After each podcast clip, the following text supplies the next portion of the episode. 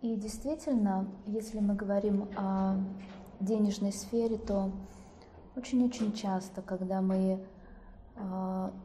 находимся в долгах, когда мы чувствуем, что мы как будто бы за кого-то платим, когда мы не можем заработать деньги, э, когда каким-то образом тем или иным хоть что-то нам не удается, это значит, что эта тема просто стала, эта, эта сфера нашей жизни стала очень тонкой и очень, а, очень чувствительной к тем историям, которые были не завершены или неправильно завершены в жизни наших предков.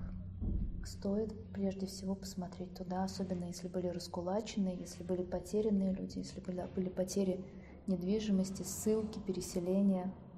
Это, конечно же, первый показатель к тому, чтобы прийти с этим вопросом на расстановке.